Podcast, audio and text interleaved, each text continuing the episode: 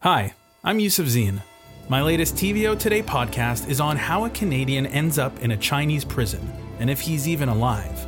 Listen and subscribe to Extradition.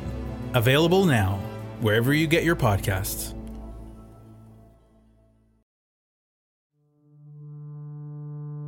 Over the last two episodes, we've been looking into the ways misinformation is fracturing our information ecosystem. For the last seven days, we reached just over three million people. What that tells me is that everyone is relying on this type of information now as the truth. And we've seen that conspiracy theories are leading to political unrest and polarization. When disinformation is constantly circulating in that kind of polarized environment, then it becomes a, a serious problem. On this episode, we're taking a step away from the pandemic to tell you a story about online rabbit holes and what happens when misinformation leads to bloodshed.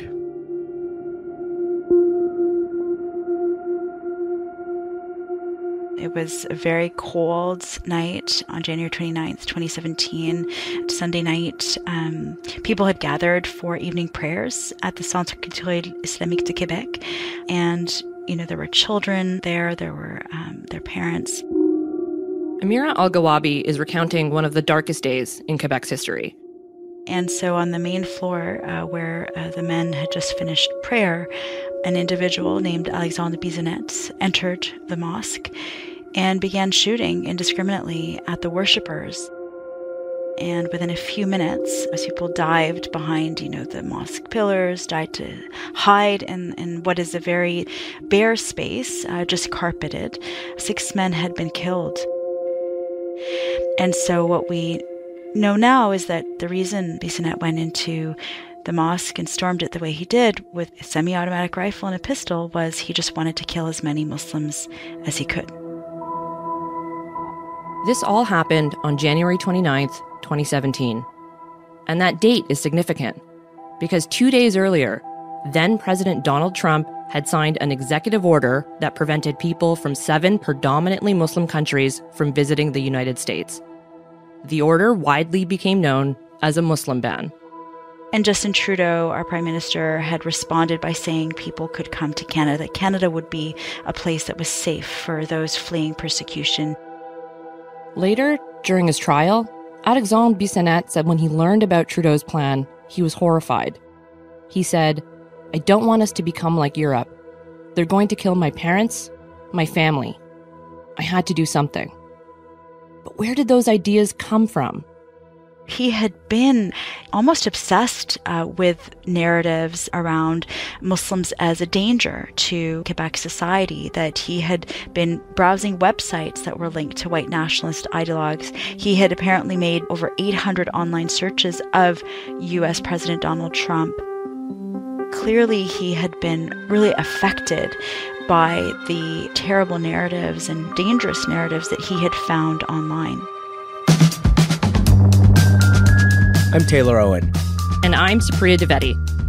On this season of Screen Time, we're trying to figure out how we ended up in a world where facts are fluid and your reality is a reflection of your ideology.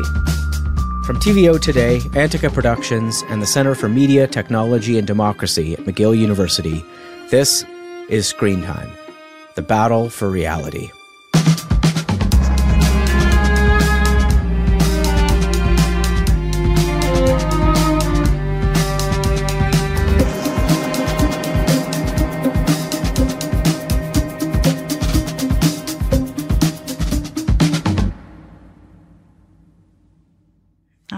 A bit rusty. It's been. Don't worry about it. In a way, it's a good thing that I'm rusty because it's usually when usually it's bad news that I'm responding to. So, Amira Elghawaby might be best known as Canada's special representative on combating Islamophobia, but her resume is long and varied. I wear several hijabs. I'm a human rights advocate based in Ottawa. I write for the Toronto Star, and I am the director of communications at the Canadian Race Relations Foundation. After the mosque attack in twenty seventeen, Amira wrote several op-eds trying to understand why Bissonnette might have done something like this. What she found was that he'd fallen down a far-right internet rabbit hole. We found through these court documents that he had been looking at a variety of far-right individuals online, many of them sort of creating anger, uh, feeding that anger machine that we've come to learn is um, further fueled by algorithms that pull individuals deeper and deeper into these sort of anger tornadoes online, where people are more and more exposed to that mix of real stories about things that are happening in the world, but that are given a whole other spin, if you will, that creates an alternative reality. And it's very difficult, it feels like, to address these lies in this alternative world. No one seems to have figured out how to do that. Alexandre Bissonnette's world was shaped by conservative commentators like Tucker Carlson and white nationalists like Richard Spencer and David Duke. But there was one idea that seemed to define Bissonnette's worldview more than any other: the Great Replacement. The Great Replacement is a conspiracy theory concocted in twenty ten by a French author named Renaud Camus, which claims that global elites are conspiring to replace white Europeans with people of color. It's an update on an idea that's been around for centuries, but it's taken on a new life on the internet. Extremist individuals, often young men, who are looking for something to sort of latch on to, they take on this idea of the Great Replacement theory, and they view, therefore, others as a risk to their own survival, to the survivor of, quote, the white race. And you've seen this play out through various attacks against not just Muslim communities around the world, but Jewish communities, Asian communities, Black communities. You've seen this happening in the U S, in Europe, et cetera. We saw it in New Zealand. We saw it in Buffalo. In twenty nineteen, fifty-one Muslims were killed in an attack in Christchurch, New Zealand. And in twenty twenty-two, ten Black people were murdered by a gunman in Buffalo, New York. In both cases, the white perpetrators cited the Great Replacement theory as the underlying motivation for their actions. This theory, this idea, has become almost a rallying cry of this type of right-wing extremist ideology. Much of this conspiratorial alt-right content is consumed online. And by nudging people like Alexandre Bissonnette towards increasingly radical content, social media has almost certainly fueled this kind of violent extremism. But the racist, xenophobic ideas that shape something like the Great Replacement theory were around long before Facebook and YouTube. There is this creation in the public mind over decades, and in particular, of course, since nine eleven, where Muslim equals terrorist, that has sort of really been a mainstay of Western media. And it's gotten better, but certainly overall the arc has been, you've seen several studies, for instance, that show over, I think, the course of twenty years, Muslims were mentioned in the New York Times more negatively than cocaine or cancer. In other words, Islamophobia wasn't created by the internet. It's ingrained into Western culture and is often perpetuated by mainstream media. Maybe that's why it was disturbing, but not totally surprising that the Quebec City mosque attack, an attack rooted in Islamophobic conspiracy theories, somehow managed to give rise to yet more Islamophobic conspiracy theories. I was at the National Council of Canadian Muslims at the time as their comms director, and the first call that came through from the media was, I think, around midnight from a radio show in Montreal uh, that was saying, you know, we've heard that there's been an attack at a mosque, can you comment? And so there were questions, and we weren't sure what had happened. And in that vacuum, you had right-wing media step in and suggest that this was an inside job, that this was an effort to win sympathy from Canadians, that this was done by a Muslim, or that this was a false flag, that it didn't actually happen. All sorts of conspiracies filled into that vacuum and created a lot of confusion and were used again to foment even more hate towards our communities.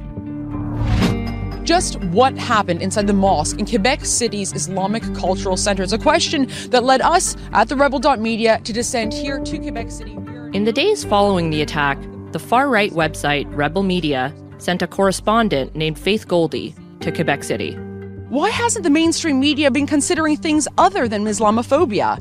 Is there any relation, say, between one of the victims, who was a professor at the University of Laval, and the university student who allegedly committed this act? Rebel Media has been trying to push the idea that this didn't actually happen, or that it was someone else who had committed this, not Alexandre Bissonnette. Now, in the moments following the attack, there was some confusion. Police had initially arrested a man named Mohammed Belkhadir, and then quickly released him after they determined he was a witness, not a suspect. But Faith Goldie clung to the idea that someone other than Bissonnette was responsible.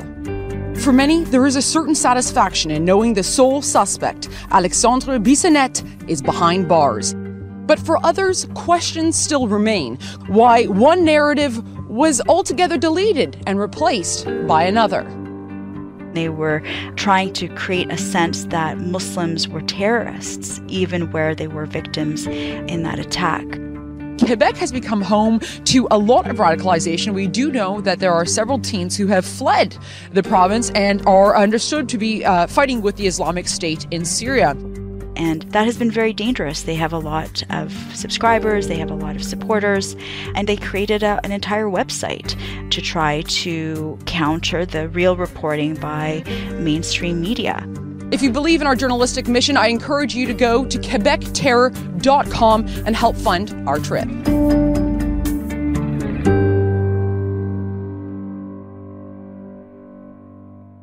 Rebel Media has been able to make that kind of purveying of hate profitable for themselves and build careers off this.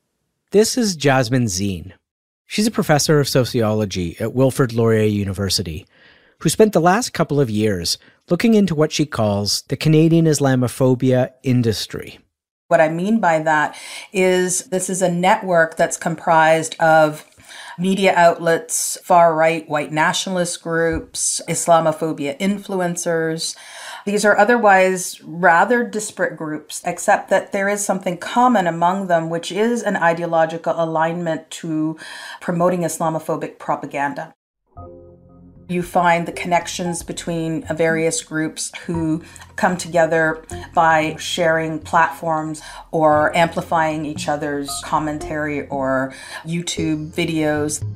Jasmin's been able to trace all these connections, but she says it's hard to say exactly how much the Canadian Islamophobia industry is worth. We cannot follow the money trail in the same way as they were able to do in the United States because we don't have access to the same kind of publicly available records as they do there. But the figures in the United States are staggering. The funding for Islamophobia networks in the United States circulates in the amount of one point five billion dollars to around thirty-nine organizations that are dedicated to promoting anti-Muslim propaganda and disinformation campaigns. You heard that right. The American Islamophobia industry is worth one point five billion dollars. Just like the anti-vax industry that we looked into last episode, it's hard to say whether this is ideologically or financially motivated. But again, just like the anti-vax industry, there seems to be a lot to gain from peddling these ideas. There is a sense that this kind of rhetoric is profitable in some way, whether it's through achieving political or ideological goals, whether it is to be able to monetize that in some way. But whether the goal is to spread hate or turn a profit, one thing is clear. Disinformation and conspiracy theories are an integral part of the enterprise. Disinformation and the campaigns that are built around it are very much the lifeblood of the Islamophobia industry. There's a central conspiracy that claims that Muslims have been part of a fifth column or Trojan horse in Canada. Sometimes conspiracy theories like this are relegated to the dark corners of the internet. Things like there are Muslim invaders coming. But every once in a while, they spill into the mainstream. There's an adage that says that if you tell a lie big enough and keep repeating it, people will eventually come to believe it. And that's exactly what happened in the aftermath of the Quebec City mosque shooting. We know the Liberals hate us. They, they make that clear. I think they're going to use this as an excuse to shut us up. This is the founder of Rebel Media, Ezra Levant, speaking to Faith Goldie after her trip to Quebec City. I think they're going to try something legally. Do you think so? That you yeah, report uh, on M one oh three? I, absolutely. We're the ones who, who brought it to the public attention, then it was picked up in The Sun and the National Post thereafter. After the attack in Quebec City, a Liberal M P named Iqra Khalid introduced Motion one oh three to Parliament. M one oh three called on the government to condemn Islamophobia. Like many parliamentary motions, it was pretty toothless. Nothing in it was legally binding. But Rebel Media told its viewers that the government was coming for their freedom.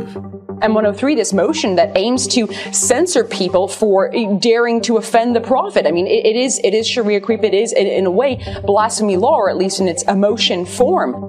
And I know this is a, a, a, a an attack in which six men were killed. I condemn this attack, but that doesn't mean I'm about to give up my liberty. What happened afterwards was a coordinated effort to undermine Motion one oh three. Here's Jasmin Zine recalling how M one oh three was weaponized by the Islamophobia industry. That brought different sectors of the Islamophobia industry together in very concerted ways to undermine efforts to address Islamophobia in this country. In many ways, those efforts seem to work.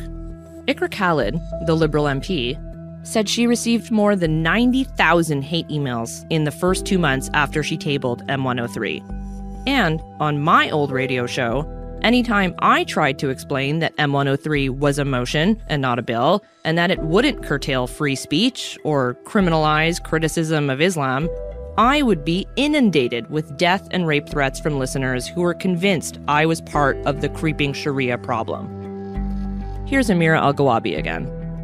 M one oh three became this rallying cry for the far right, and where we started to see rallies across Canada trying to link this motion with the coming of Sharia law in Canada. And sadly, some of the conservative politicians who were vying for the leadership of the party latched onto that.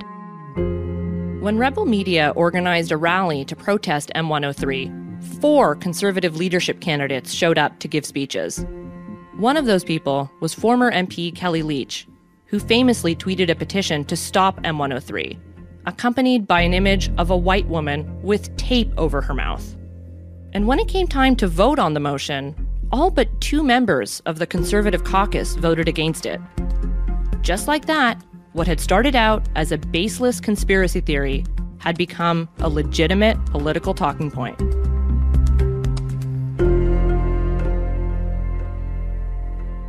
Now, conspiracy theories have always had a home on the internet, on message boards, social media, and fringy YouTube channels. But the story of M one oh three is proof that conspiracy theories are no longer relegated to the web. They're being picked up in news stories and in stump speeches. We're so disproportionately focused on what's happening on the platforms, when really where the audience is, is still cable news. It's the politician's podium. Like that ultimately is the goal. Claire Wardle is the co-director of the Information Futures Lab at Brown University. She's developed something she calls the trumpet of amplification to explain how a conspiracy theory, like the Great Replacement or the rumors about M one oh three, might travel through our information ecosystem.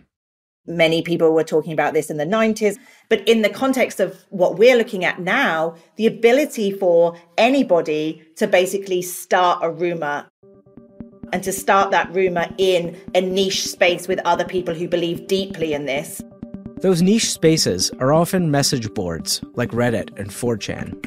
You know, if I find other people who are susceptible to believe this, I know that I don't have a large audience, but I might have a very small number of people who become passionate around pushing this and repeating this idea. Then it might move into messaging apps like WhatsApp, Signal, or Telegram, picking up steam every step of the way.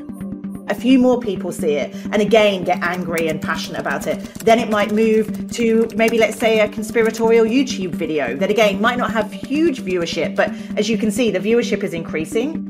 It then might end up on Instagram, Twitter, or Facebook. For a long time, the top of the amplification trumpet was mainstream news. The ultimate goal was to have your conspiracy theory end up on C N N or on the front page of the New York Times. But recently, that's started to change. When we created the Trumpet of Amplification, it was early twenty eighteen, and the end of the trumpet really was the news media. And then it became very clear with President Trump that actually it often wasn't the news media that were mistakenly being hoaxed. They were caught in this horrible trap of what do we do when politicians are saying these things? And it wasn't just Trump, increasingly, it was a whole host of different politicians. And again, not just the U S, that it became even more important for those who were trying to manipulate to convince the politicians to be the spokespeople, because once they said it, I mean, there's no way that you can't report on the president. And this particular president propagated a lot of misinformation. According to fact checkers at the Washington Post, Donald Trump told more than thirty thousand lies over the course of his presidency. I would say that the cost-benefit analysis around lying has changed. Where previously the norm was you don't want to be caught lying, now the cost-benefit analysis is, if I lie, what's the worst that can happen? Because we know now from psychology that repetition and familiarity means our brains are actually more likely to remember the rumor, and the fact-checking only goes so far. And I think fundamentally the lesson here was about oxygen, and the lesson was oxygen is a good thing. This is where the social media platforms come in, and the politicians who know how to game their algorithms. Somebody like Marjorie Taylor Greene has figured out every time she tweets, the amount of hate, quote, tweets she gets is only a good thing. Marjorie Taylor Greene is a Republican congressperson who once blamed wildfires in California on space lasers controlled by a cabal of Jewish bankers. And when she tweets outlandish things like that, they often get shared, not just by her supporters, but by her critics, too. Like, she's looking for people to quote tweet her. Even if they're mad, it means that her name has become a household name. And I think those dynamics, nobody really understood that in the political sphere. I think in the right-wing influencer sphere, that was understood. These kind of alt-right figures who realized that the more extreme they were, the more oxygen they got, the more they were discussed, and the more book deals and speeches they got signed up for, and more the money flowed in. And then exactly the same mechanism started to be very clear in politics. There is no reason right now for not lying. So we have a social media ecosystem that incentivizes the sensational and the outrageous, and is agnostic about the truth. And now politicians are taking advantage of those mechanics too. Claire Wardle's not optimistic about what this means for the rest of us. I mean, I think many of us who back in twenty sixteen and twenty seventeen got on the like misinformation conference train. And I think some of us were like, if we don't take this seriously in thirty years, we might have a complete distrust in elections. We might have violence. I don't think any of us thought that we'd have the convoy in Canada, the January sixth insurrection. I mean, I remember speaking to a vaccine doctor who said, we used to pray for a pandemic because we thought that would make the anti-vaxxers go away. We never believed that we'd be in a situation when routine immunizations are now on the decline. Every single issue that you care about, whether it's climate, reproductive health, mental health, anything, is now so fundamentally polluted in terms of how people understand the information space, how they understand each other. I still don't think we're anywhere near the ability to counter the problem, and that's that's terrifying. If we're going to have a shot at tackling the big issues that Claire is talking about, then we all need to be operating from the same baseline set of facts. Without that, our democracy just can't function. And we've been so busy fighting amongst ourselves that we've failed to realize that that's exactly what countries like China and Russia want. What they've become extremely good at is identifying the most polarizing issues in Western societies and then exploiting them, pouring fuel onto them, adding disinformation, conspiracies to pull us further apart. Yes, there was a degree of Russian involvement in kind of inflaming the issue. I don't think they were supporting the convoy. You know, they don't usually have a side. It's just kind of chaos. That's next time on Screen Time, the battle for reality.